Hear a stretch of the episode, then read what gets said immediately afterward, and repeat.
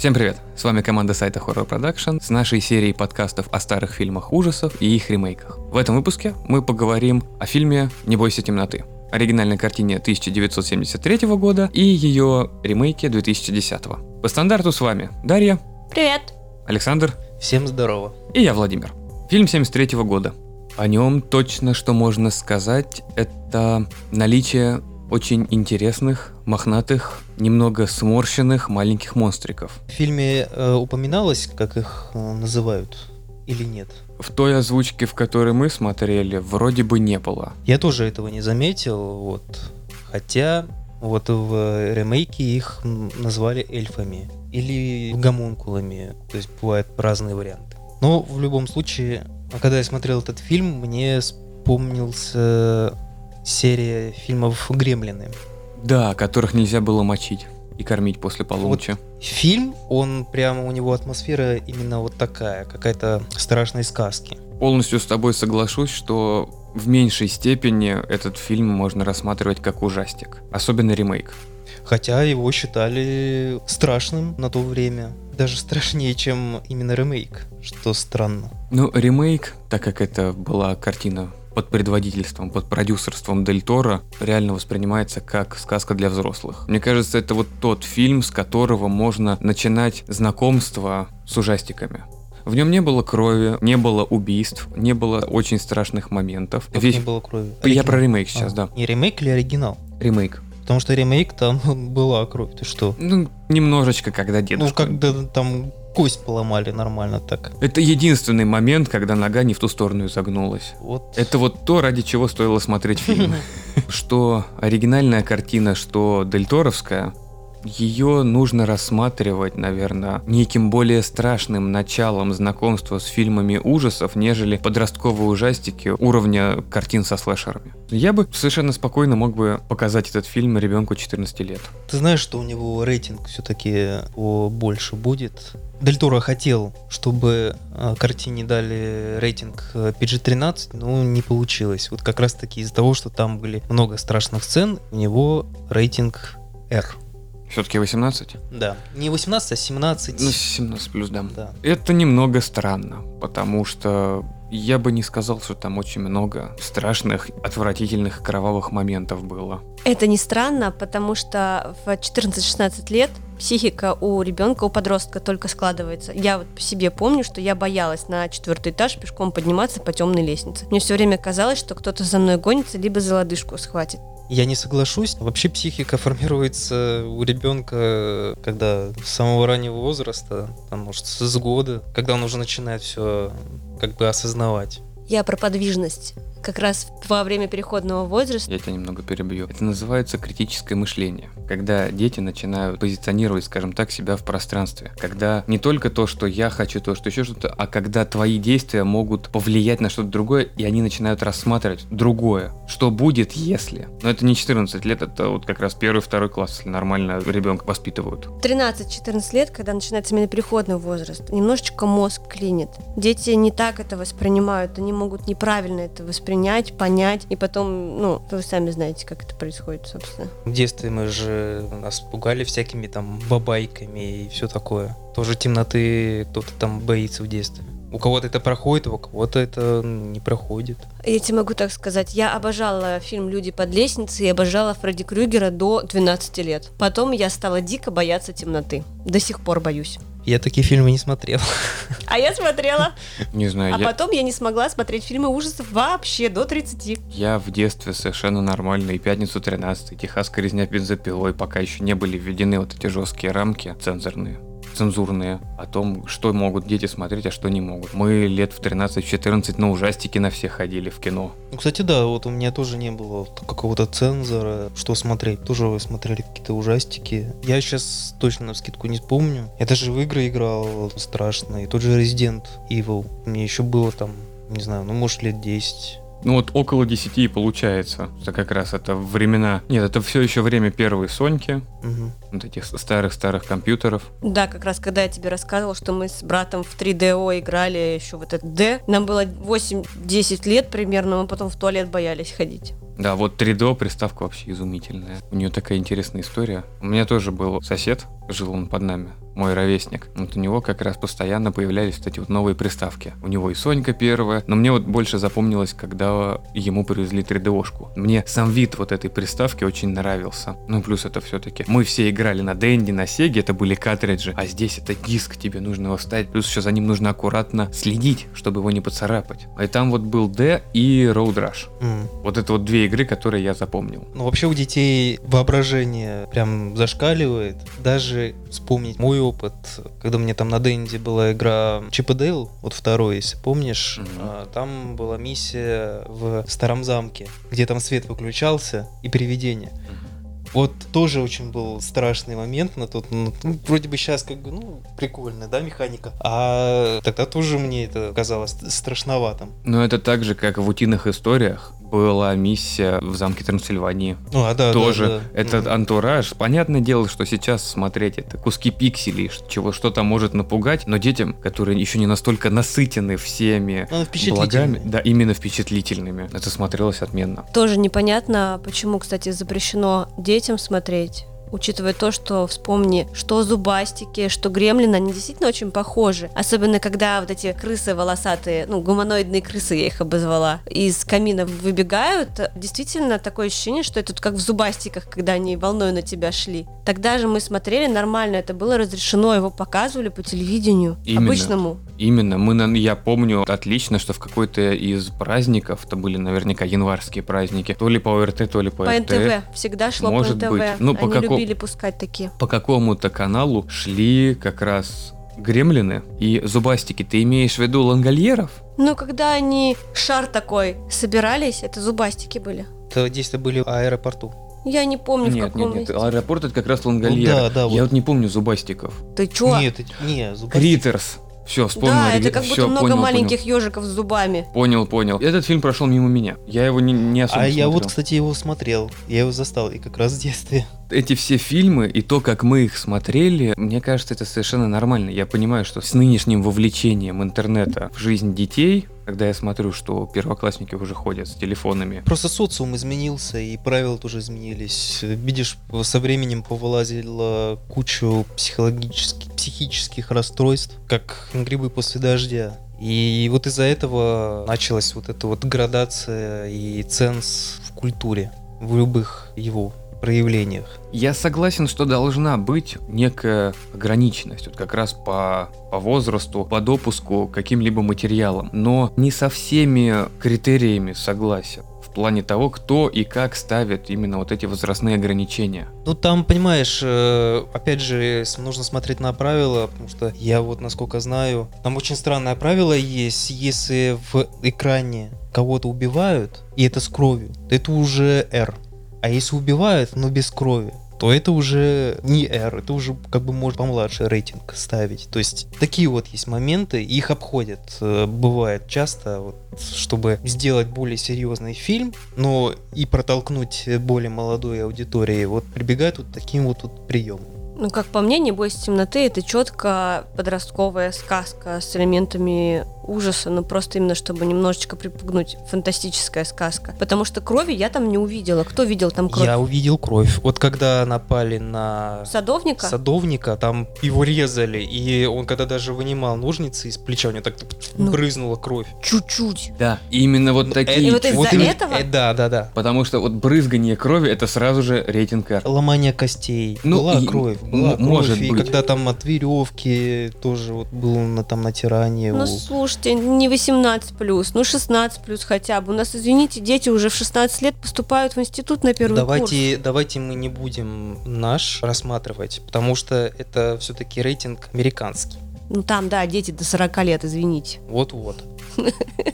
Психика подвижная поним- до старости. Между прочим, это у нас тоже сейчас такое. У нас тоже дети до 40 лет. Не, ну первые 40 лет жизни любого мужчины самые Ну, сложные. как бы да, да.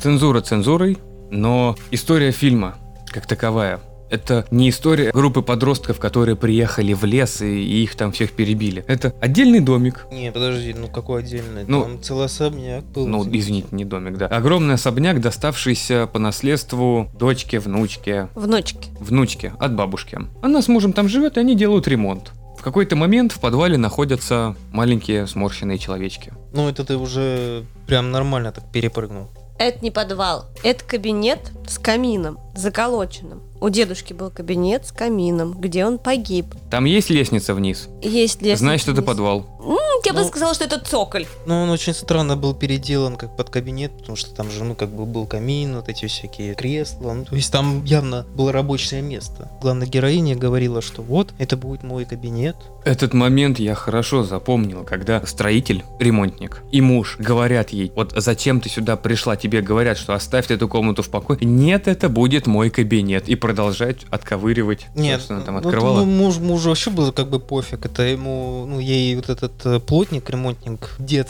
все говорит, что оставьте все как есть, не надо трогать. А ей почему-то вот, она как ребенок себя ведет и все равно почему-то открывает. А это страсть чисто женская, открыть неизведанное. Если что-то запрещено, тебе очень хочется этого сделать. Это вот у меня тоже бывает очень часто. Тут суть в том, что отец ремонтника заделал этот камин. Он рассказывал ей как, ну, не легенду, что еще мой... Нет, что? нет, это не отец. Это он лично. Он даже сам говорит, что это я когда-то заколотил. Что там были какие-то поверья, что дед там умер, и что-то там не так, и бабушка попросила заколотить и вообще закрыть эту комнату, чтобы про нее забыть. А жена захотела кабинет.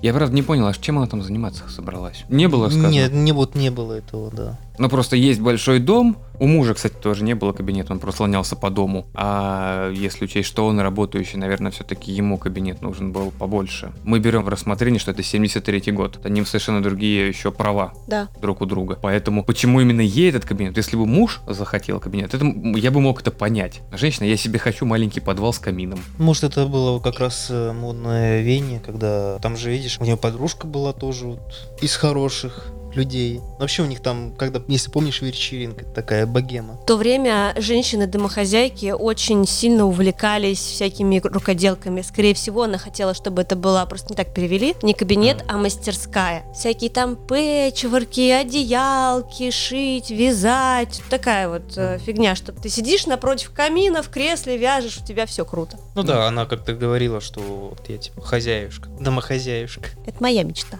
Мгм.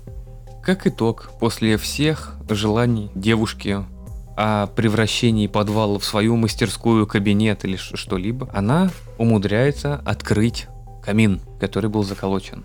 Но там был, э, с одной стороны, кладка кирпичная, она не могла ее разбить. А вот этот люк для выскребания золы, Поддался ей. да, там ну, чук, рядом были инструменты, которые плотник оставил. Она ключом и открыла. Там камин был не просто заколочен, там вот место, куда закладывать дрова, было заставлено кирпичом полностью. Это цельная конструкция стала. Зачем открывать эту дверцу? А просто вот ради любопытства вдруг что там найдет золото какое-нибудь. Ну это же дырка, это глу- глубочайшая дырка для золы. Это не просто вот как у нас по привычке, там небольшое пространство, а это вкопанное, ну, на метров пять вниз. Да ладно. Ну, начнем с того, что так не должно быть в камине. Там просто открываешь лопаточкой и щеточкой выгребаешь. В Там нет этих- дырки вниз. В этих домах было по-другому сделано, потому что, мне кажется, у них и вся система туалетов и подобного уходит туда же. Ну, Вов, у тебя за три года накопится там дофига золы, ты куда ее потом денешь? За три года, даже если ты каждый день будешь что-то делать, вкопаешь ты, пускай будет условный метр, ямка ус- условный метр. Ты на протяжении трех лет растапливаешь камин, у тебя под землей влаги совершенно никакой нет, у тебя пепел никуда не денется, он просто будет горочкой складываться, да? Не делайте так камины. Там суть в том, что как раз сначала был камин, вот который этот ход маскировал, а потом вокруг него построили дом. Не делают камины, чтобы 5 метров вниз там было в какой-то проход. А в этом доме делали. Тут просто маскировали жилище вот этих вот волосатых чудищ, не чудищ, не знаю, как их обозвать. И более того, она полезла открывать, потому что они ее звали, что ли, когда она там посмотрела. Но ей послышались голоса. Да, и ей стало интересно, а что это за голоса? Не-не-не, это уже потом, когда она открыла. Вот, кстати, не было вот этих вот... Это в ремейке были звуки, что «выпусти нас», а в оригинале не было. То есть она услышала их, когда она открыла дверцу. А до этого они спали. Но она их, получается, сама пробудила. Ну да, да. И оставила ее открытой. М, умничка. Ну, Да, открыла, Ну, откуда она знает? посмотрела, там дырка, ничего нету, ну зачем закрывать? Первая мысль, зачем вообще я это все мучилась, с разводным ключом носился? Э, Бросить и все. Именно поэтому чуть-чуть логичнее выглядит идея Дель Торо добавить маленького ребенка. Да, вот. Детская любознательность как раз может привести, что ей говорят нет, а она идет и открывает. Там был еще момент в том, что девочка, она была очень замкнутая, а вот эти вот существа, они же ее звали, и говорили, что там выпусти нас, мы хотим с тобой дружить. А девочка в такой ситуации, когда отец, с которым она давно не виделась, его Новая возлюбленная. новый, да, новая возлюбленная, ну, считая, типа, мачех, тоже чужой человек. Ну и дом такой старый, заброшен. Ну, то есть э, нету ничего, что с кем она могла бы общаться.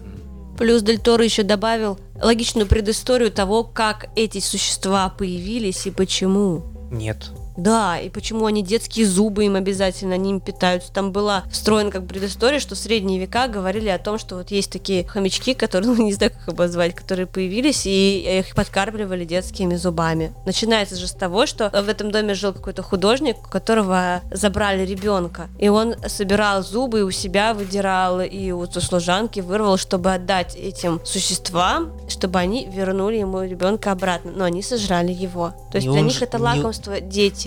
Не он же их создал. Нет, не он создал, я имею в виду предыстория, как, что они появились там когда-то в средние века, что есть легенда о том, что они существуют, миф. Ну это уже по ходу И фильма что это они там, да, что они типа боятся света, вот это все. Но вы оценили первый момент, когда валит служанку на пол и долотом в зубы? Мгм. Вот. Это, это вообще жесть. Я в тот момент отвернулась, потому что я полгода ходила к зубному, для меня это прям боль была. И в финансовом плане ты считаешь, счетчик у тебя включается, сколько стоит потом ставить обратно. Вот тебе и PG. Ну, и как бы насколько это больно. Это, согласен, это к вопросу. А, но там ничего не показывали. Но одно занесение ты уже сам додумываешь. Ну, ты Тебе уже зубы болят от этого. Тебе самому не по себе. Вот зубы, глаза, наверное, ну гениталии нет. Но вот есть какие-то моменты, которые... Гениталии, да. Ну хотя да, у тебя сразу самого все сжимается. Это, это вот мужская солидарность. Если кого-то бьют по яйцам, у Вот. те- тебе тоже будет очень неприятно. Да-да-да-да-да. Кстати, вот про ваш этот PG, да? Ага. Как раз в начале, да, показывали этого художника без зубов, там видно было, что он только-только все вырвал, как бы это не очень приятно было, может быть, из-за этого, там кровили десны. По маленьким моментам оно наберется, согласен. Хотя, понимаешь, он ей так дал тон, дал, что у нее зубы разлетелись по всему полу, он их собирал. Я Как? думаю, там просто голову пробило до пола насквозь. Какие там зубы? Ты что, там челюсть можно было целиком вытащить? Но тогда вот непонятно, зачем было долото, если можно было просто молотком также садануть. Ну да. Они также разлетелись, но вот то, как он просто примеряется, вот это ты физически ощущаешь, как вот этим железякой тебе аж по зубам Да-да-да-да, водит. Ой, вот. это... Это плюс к фильму. Тут психология срабатывает. Он же не хотел ее убивать. Он, ему нужны были только зубы. Ее смерть ему не нужна была. Он хотел просто в обмен на зубы получить обратно сына. Ну вот это вот пример э, хорошего взаимодействия со зрителем, когда зритель вот и психологически э, чувствует напряжение. Это очень хорошее качество ужастика. Хотя его некоторые не считают ужастиком, он как бы больше такая страшная сказка, но это все равно берет тебя за поджилки. Дельторовский лабиринт фауна также не особо считают ужастиком. Это тоже такая сказка. Хотя, простите, там монстры похлеще, чем вот эти мохнатки будут. Ну давай уже скажем, что сам Дель Торо и его творчество, оно достаточно мрачное, и он любитель таких вот мрачных сказок. Очень много фильмов с его вот Именно таким сказок, видением. да. Он один из тех режиссеров, просто смотря фильм которых можно угадать, что это он режиссер. Вот за счет его картинки. Но я тебе скажу, что он не режиссер, он продюсер. Здесь он продюсер, но мы когда Ну, фильм смотрели... Дель Торовский почему-то Да. считают. Я его считаю дельторовским, потому что, ну, есть продюсеры, которые просто номинально в титрах указаны, а мы смотрели дополнительные материалы со съемок, он в каждой второй сцене возле режиссера сидит и сам смотрит, как что происходит. Мне вот странно, почему Дель Торо взял для этого фильма карманного режиссера. У Троя Никси, который был режиссером «Небось темноты» 2010 года, он ничем не прославился до этого. То есть это был дебют. И очень странное вот это решение, что Дель Торо был именно продюсером. Хотя есть случаи, вот с тем же Сильвестром Сталлоне, он зачастую тоже берет вот карманных режиссеров, чтобы снимать свои фильмы там по своим сценариям. Потому что есть там гильдия режиссеров, которые хотят, чтобы фильмы снимали режиссера, а Сильвестр Сталлоне, Сталлоне он типа не режиссер. Но он режиссер неудержимых. Ну, может, там какой-то лимит есть на участие? Это внутренняя кухня вот этих вот э, кинопроизводства. Я бы рассмотрел, что Дель Торо взял этого режиссера в плане... А вдруг это какой-то хороший знакомый семьи? Вот ему нужно было стать режиссером. Но Дель Торо не может просто так сделать фильм, в котором написано «Гильермо Дель Торо представляет» без своего видения. А этот режиссер был готов следовать тому, как он... Вот ему нравятся фильмы, как снимает Дель Торо. Он хочет так же. Вот это вот единственный фильм был. Больше я ну, не видел фильмографии в Тройниксе никаких фильмов. Может быть, для создания какой-нибудь продюсерской компании ему нужно было в резюме иметь хотя бы один фильм срежиссированный. А, да, да. Вот что-нибудь в этом Кстати, да, уровне. да. Вот я же говорю, что вот есть какие-то вот обходные вот эти моменты. Это как для диссертации написать несколько научных статей обязательно, иначе ты диссертацию не защитишь. Вот что-то в этом роде. Поэтому и кажется, что фильм снял Дель Торо. По сюжету в оригинальной картине главная героиня, открыв ящик Пандоры практически, с маленькими сморщенными существами, начинает их видеть везде. Я их записала как гуманоидные крысы, потому что там башка гуманоида сморщена, типа такой мозг. Тело тощей крысы во фраке таком, в плаще. Мне почему-то они напомнили вот каких-то тыквенноголовых маленьких мартышек. Потому что первый раз, когда я их увидел, это был вот э, момент на приеме. Она увидела в кустах вот эту вот голову, а она была похожа как на маленькую тыковку. Она была посвящена красным, мне наоборот показалось, что это мозг. Мозг с глазами. Ну или маска какая-то ритуальная такая, вот какая-то непонятная штука. Слишком много извилин для такого маленького существа. Ну так-то оно умнее, чем она. Потому что Оказалось. их трое.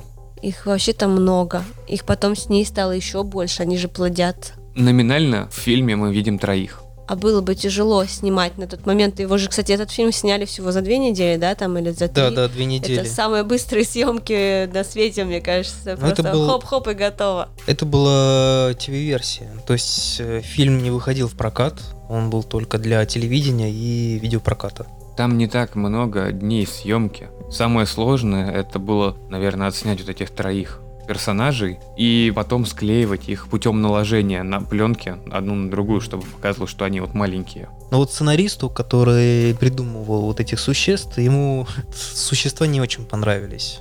Он их считал там более тонкими, а тут они как мартышки неуклюжие. У них нету какой-то цели. От них никак не избавиться. Главные герои фильма, даже когда уже поняли, что в доме происходит что-то не то, от этих монстров невозможно избавиться. Они же и закрывали дверцу вот этого камина. Ничего не помогало. Они пытались их убить каким-то образом. Ну, может быть, убийство, Ну и- убийство помогло. Единственным как бы, способом от них избавиться это свет. Они боялись света. Не скажи. Они боялись яркого света. Любого света. Любого света, тогда бы они от света луны точно так же бы не выходили в комнату. Нет, просто это 73 год, и съемки Луны это все равно фонарь из окна. Ну, в 2010-м тоже недалеко ушли, они там ночь днем снимали. И наоборот.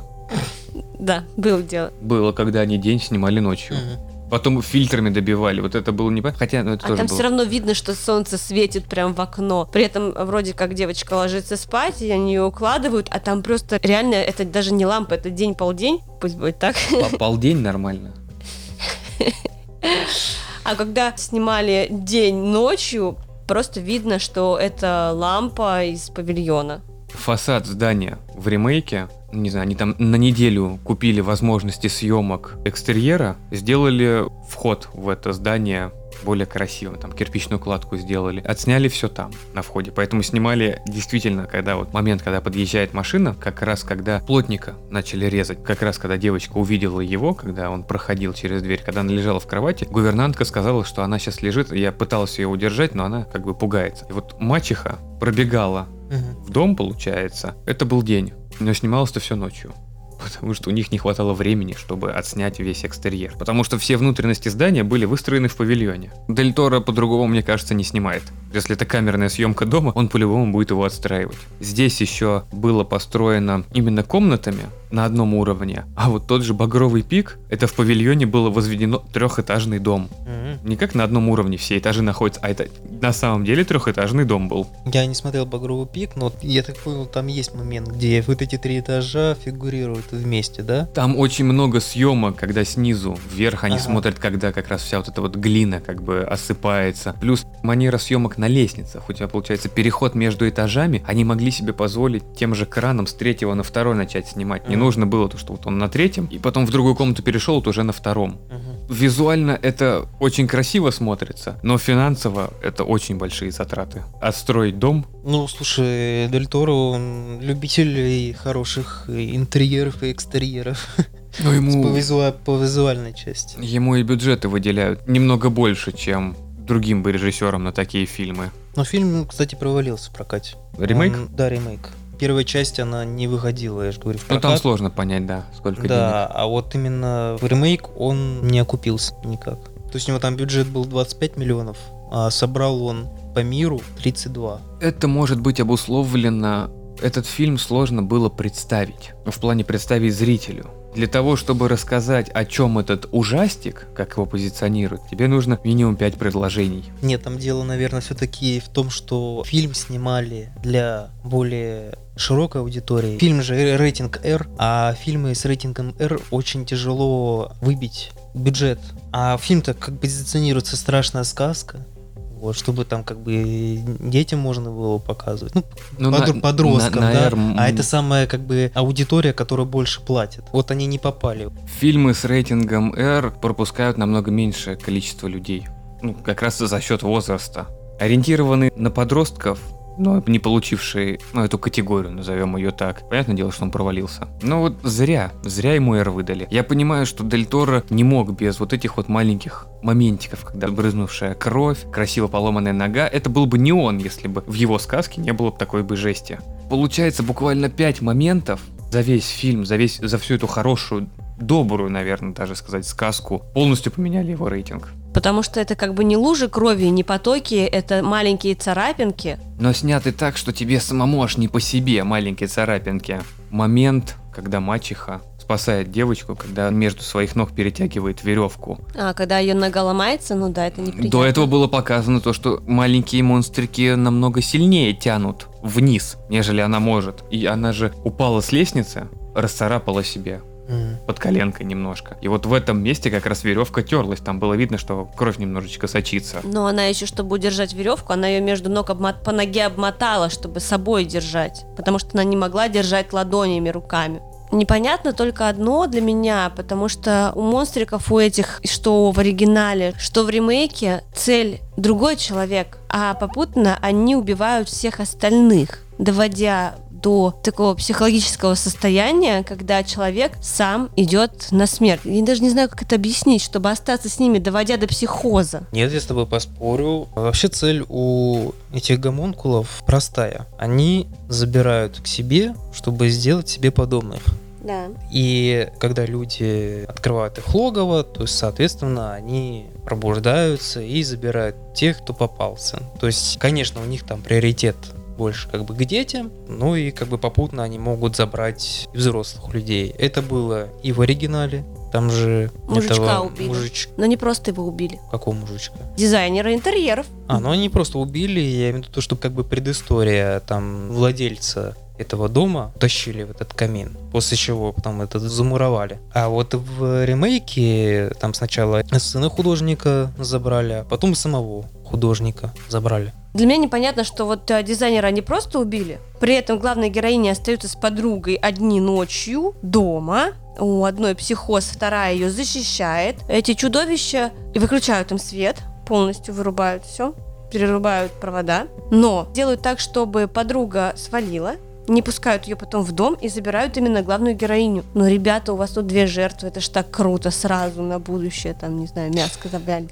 Ну, Вам понимаешь, нужна только одна жертва, получается? Они же могли обеих забрать. Мне логика немножко непонятна.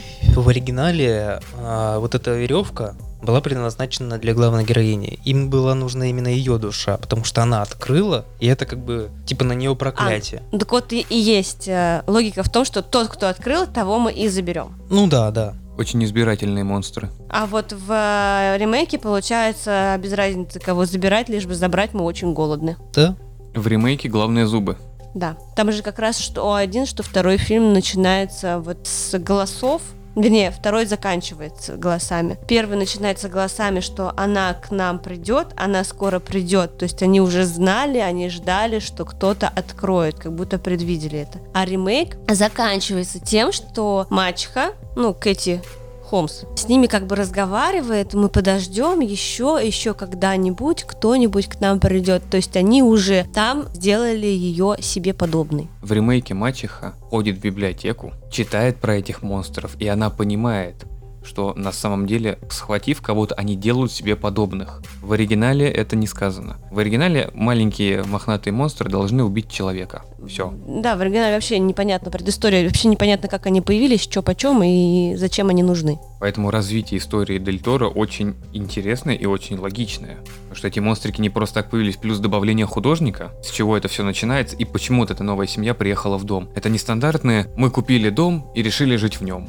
А это семья архитектора, дизайнера, который выкупает старые дома, приводит их В порядок и перепродает. да, к красоте приводит, скажем так. Он же весь фильм пытался попасть на обложку журнала, как раз что позволило бы ему перекрыть все кредиты и окупить все вложенные деньги в этот дом. И ведь на самом деле дом у него получался отменный. В оригинале, как и в ремейке, они тоже сделали девушку себе подобную. Там в конце она говорит, что вот мы будем ждать, пока никто не откроет. Почему в ремейке были как бы приоритетом дети? Ну, потому что они их легче затащить, они более податливые, в голову проще влезть, чем взрослым людям. В этом и логика. Влезть в голову и самого поведения, именно в ремейке, отец ведет себя намного больше как ребенок, нежели сам ребенок. Там, понимаешь, опять же, есть вот эта логика, то, что девочка, она брошена. Отец, отец ей не уделяет внимания и не прислушивается. Не, я полностью согласен. Я это к тому, что именно вот отец, для него дом был большим ребенком, чем сам ребенок, которому к нему прислали. Вот он хотел, чтобы дом был сделан. Показательный момент, который сначала можно было не понять для чего, когда Пирс едет вместе с э, Холмс в машине в Нью-Йорке или где-то на улице перекрывают как ремонт дороги. И вот он начинает вести себя как маленькое избалованное дитя. В плане «я не успею, мне нужно это сделать», вот они все мешают, он и на клаксон жмет, и она за рулем. Ну, это карьеризм. Ты что? Он же там не... э, Да даже, знаешь, сам, бьет- даже бьет. сам Дель Торо говорил, что он больше как ребенок пытался быть показан. В современном мире это называется детскость как раз у психологов сейчас, потому что очень многие начинают себя так вести, проявляют себя ребенком в сложных ситуациях. Людям, взрослым, проще чувствовать себя ребенком в сложной ситуации, нежели повести себя как взрослый человек. Я недавно читала про это. Знаете- У нас очень многие люди, больше 50%, э, до старости ведут себя так, чтобы не брать на себя ответственность ни за что. А вы знаете, что взрослые — это постаревшие дети? Опять же, возвращаемся. Мужики до 40 лет, дети. Да все мы минимум. дети, все мы были детьми. Короче, алло. это комплекс ребенка. А в критических ситуациях у тебе очень тяжело вести себя логично, и у тебя вот эти вот самые примитивные эмоции возникают, которые сначала у детей, это потом уже там становимся сложнее. Кстати, по поводу эмоций интересно. В середине фильма новая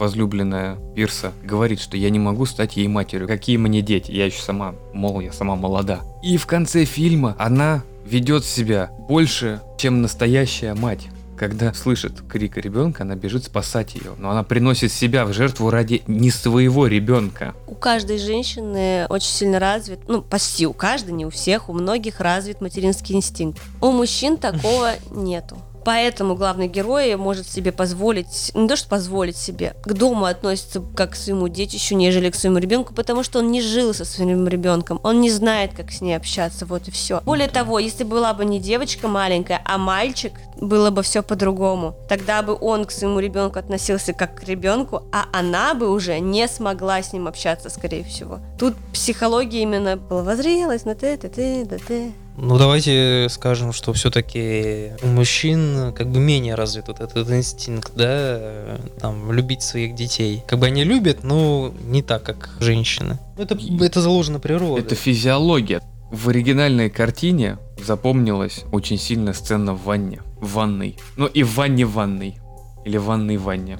В ванной А что за- комнате а в что? ванне. А что там за сцена? Мне больше всего понравилось, когда главная героиня уже лежит, намывает себя, открывается маленькая дверца шкафа, и оттуда крючок, который выключает свет. Причем крючок такой, знаешь, как дешевая вешалка. Вот они ее разломали полностью, вот, сделали такой большой крючок, там дверца открылась, крючок вылез и опустил. Это как в театре, когда неугодную пантомиму, либо неугодного актера, кому не хлопают, берется такая деревянная палочка, и они его забирают с собой за кулисы. Мне, знаешь, рассмешила сцена именно из ремейка, когда девочка вот там нашла эту комнату, вот эту печку, начала там откручивать, и Гай Пирс подошел, а девочка говорит, «И там, там голоса, вот, послушай. Ну и Гар- Гай Пирс так подносит ухо, и ему, короче, вот этот спи- Спица. спица, спица так в ухо. Что-то мне вспомнился этот, э, очень страшное кино. Причем они его еще второй раз потом все-таки кольнули, когда он пытался спасти Ну, дочь, они же кольнули рядом с глазом.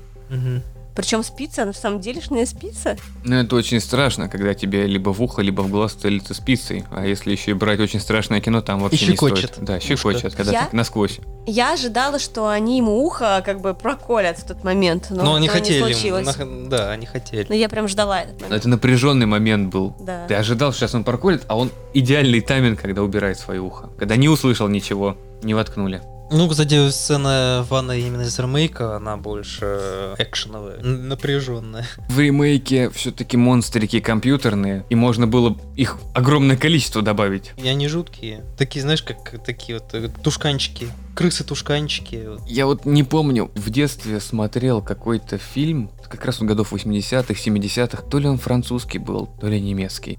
Помню «Необитаемый остров», и вот как раз очень похожих на вот этих тушканчиков были сделаны коренные жители этого острова, но только это были люди. М. У них шкура на спине была и огромная деревянная маска спереди. Сейчас Мгм. окажется, что это старый Робинзон Крузо. Может быть, я не помню, я помню визуально вот картинку вот этих вот больших бабуинов с Нам, деревяшкой. нам не напомнило этот из Сталкера. Там были тоже такие вот монстрики. Может быть, но Зов я При- скорее... Зов Припяти даже. Ну, я скорее склоняюсь, знаешь, к какому-нибудь сеньору Робинзону, которому пятница показывала, что кокос раскручиваются. Да-да-да. Изумительный фильм. Мне очень понравились моменты с полароидом. Логика, когда мачеха сказала, я знаю, как тебе помочь, потому что эти животные боятся света, Да. и фотоаппаратик дала. Что как бы у ребенка, несмотря на весь все это стрессовое состояние, у нее мозг на ура работает. Она просто понимает, что даже если меня убьют, мне надо хотя бы успеть их сфоткать. Не, ну она отпор даже Или дает. как-то она. отпугать. А, она же еще одного раздавила ящиком. То есть это такая прям бойкая деваха. А я рассматривал этот момент, вот если с точки зрения взрослого, как был снят весь вот этот вот фрагмент. Девочка фотографировала, зритель видел, как она фотографировала монстров. Моменты, когда она пытается показать отцу, либо кому-то другому, либо кто-то другой просто смотрит на эту фотографию, она ее убирает. Убирает от чужих людей. Она хотела показать именно родителям. А родителям хотела показать, но тогда еще кадр не стал цветным, он еще не высох. И родители, даже если посмотрят на нее, они могут не увидеть этого монстра. Уровень того, насколько типа дети могут придумывать себе монстров и насколько они сами в это во все верят. Вот как это могли видеть родители со стороны. Ну просто интересно показано. Она не бегала, показывала, что вот я умудрилась снять монстра, смотрите все. Никто этого не увидит, а кто должен увидеть, не увидит. Ну, понимаешь, уже на тот момент э, Ким, она уже представляла себе вот этих монстров. То есть она уже понимала, что девочка-то не врет. Это отец еще там, у него были сомнения, что там у девочки развились всякие психические какие-то расстройства, что она видит всяких монстров. А Ким, она уже понимала, что девочка не врет. Потому что совпадение, да, у предыдущего хозяина были же зарисовки этих монстров. И у девочки она нашла такие же рисунки, похожие. Я бы не сказал, что она полностью, знаешь, верит девочке. Скорее, она чувствует, что что-то не так. Потому что происходит какая-то чертовщина в доме. Она, может быть, и не верит в маленьких монстриков, но как-то ребенка поддержать надо. Поэтому и фотоаппарат ей дают, а когда уже едет в библиотеку и в подвале находит то огромное полотно с этими со всеми монстрами, тогда точно я собираюсь. И она же, мачеха, молодая мачеха, ведет себя более адекватно по отношению к ребенку, нежели мать, которой девочка на протяжении фильма звонила, был момент, пыталась с ней поговорить, а мать на каком-то курорте ее обмазывают маслом, какие-то коктейли ей приносят, ей на девочку глубоко насрать. У нее мать такая, которая там пичкает таблетками всякими, как называется, физожница или Ну что как? э, Ребенок успокоительный жрет. Нет, Ей 10 ре- лет нет, она уже знает, что такое, э, извините, антидепрессанты. И безглютеновые Я знаю, безглютеновая. Вот Она не Продукт. жрет антидепрессанты, это мать ее пичкает, потому что когда ребенок себя вел плохо или пытался сделать, проще дать ему таблетку, что ребенок станет овощем, что там какие-то сильнейшие антидепрессанты, либо даже Ну, снотворное было. Ты вечно спокоен. Тебе все, все равно. И она даже когда прилетает, она такая же спокойна, у нее задор в глазах и вообще какая-то живость детская появляется уже через несколько дней, когда она только в доме находится. Причем это никак не связано с маленькими монстриками, которые пытаются ее убить. А я думаю, мне просто таблетки отобрали. Но ей не давали их как раз. Либо мать забывала позвонить и напомнить, чтобы она их выпила. Отец же сам удивлялся, что ребенка или таким удивлялась. Но Ким? кто-то из этих двоих удивился, то, что девочки такие таблетки Ким, сильные она дают. посмотрела назад, такая типа, «А, серьезно, вы чё? Но это же маленький ребенок. Взрослым-то не всем можно, извините. Чем еще фильм Дель Торо можно выделить за счет добавления маленького ребенка? Оригинальная картина. Два взрослых человека. Женщина и мужчина. Три маленьких мохнатых существа. Мне сложно представить, что... Ну да, ты испугаешься, когда увидишь какую-то такую штуку, потому что сейчас, проходя, допустим, возле мусорки, ты увидишь мышь, ты ее испугаешься, хотя ты раз в 20 выше нее. Но ты там забоишься, что она тебя укусит, убежит, либо еще... Ну это подсознательный страх. Но когда в твоем доме находятся какие-то непонятные существа, которые пытаются тебя убить, либо что-либо сделать, там свет выключают. Со стороны, наверное, легко рассуждать, что ну, он маленький, подойти его раздавить. В ремейке, да, они были с ножами, и они кидались на маленькую девочку. Их было дофига. Их было очень много. Здесь, даже если теоретически их очень много, мы видим трех. Всегда трех. Понимаешь, это те времена. И если помнить, съемки быстро проходили. Ну, скорее, там просто бюджет был небольшой. Это же все-таки ТВ-версия. Показать какую-то массовость было сложно. Тем более, нарядить э, много людей в такие нелепые костюмы, гримировать, это же все надо. Обошлись тремя. Тут даже не в смысле массовость, а в том смысле, ты что, прибить его не могла, как крысу, что ли? По размеру же такой же. Ребенок он убил шкафом. Мы вот как раз об этом говорили, то что а на тот момент, 73 год, еще люди не настолько были подготовлены. Сейчас мы уже как бы более уже подготовлены к этим ужасам. А раньше там люди, вот, они боялись всего. Тем более, откуда ты знаешь, что вот эта фигня, которая в темноте, то есть ты ничего не видишь, она тебя за лодыжку берет. Мне кажется, ты кирпичами просто будешь срать. На них причем, чтобы их убить. Серьезно. Нет, ты себе ногу отдавишь. Схватишь какой-нибудь сердечный приступ и там же и упадешь. Нет, согласен по поводу 73 года. Само по себе это только начало таких нормальных ужастиков. И он действительно был бы страшный, если бы мы смотрели его тогда. Но и само введение маленького ребенка в те времена Некорректненько и некорректненько, и не имело смысла. Потому что пугали даже три маленьких существа на двух взрослых людей. На четырех. Двух, потому что и о Муж, них жена. знали только Салли, жена, и вот этот старик, который заколачивал. Но подружание тоже начала верить под конец. Но она уверенно их не видела, как и муж. Они просто знали, что что-то происходит, поэтому нужно спасать. У ремейка плюс, почему ввели ребенка, если рассматривать фильм, то вот такой вот, можно сказать, комментарий. То есть по тексту фильма есть. То, что вот, ну, как бы дети, они впечатлительны. И то, что они видишь, там девочка брошена сама по себе. Отец ей не уделяет время, мать там ведет себя... Да забила. Да, забила на ребенка, да. А ребенок, он начинает там замыкаться в себе и видеть всяких монстров. Вот именно проблема брошенных детей. Именно такой вот комментарий социальный. Придумывать себе друзей. Да, Кстати, очень миленькая девочка попалась на роль. сейчас она очень горячая. А По- мне не понравилась она, когда выросла. Страшненькая стала, не такая интересная. В детстве она была намного интересней. Не, сейчас она лучше. Интересно было видеть Гая Пирса на этой, скажем так, не похожей на его работы роли. Я удивился, но он вполне гармонично вписался. Каст Дель Торовского фильма действительно хороший. В оригинальной картине не было никого, кого я бы знал, хоть мы и смотрим сейчас достаточно много фильмов тех лет, но телевизионная постановка, минуя кинотеатр, следовательно, не будет никого известного. Ну вот Ким Дарби, это вот из оригинального фильма. Жена? Да, жена Салли. Она до сих пор снимается, играет в фильмах. А вот по фильму «Муж» Алекс, его играл Джим Хаттман. Он э, в 79-м умер. А вот э, актеры из ремейка, то есть Гай Пирс, то есть уже известный по «Машины времени», там, «Мементо» и другим. Мимента. Помню, он у нас переводился как Мимента. Мемента. Кэти Холмс, которую играла Ким. Она снималась в фильме Нолана «Бэтмен. Начало». Ну, еще в других там фильмах. Я просто помню именно по «Бэтмену. Начало». Я думала, что я дедушку из старого фильма где-то видела в детстве, решила посмотреть. Только если во Флабере, но это было очень давно и неправда. Очень старый фильм. Хороший фильм с Робином Уильямсом. Нет, я про тот, который сын Флабера. Еще дальше, еще раньше. Я еще с дедушкой смотрела.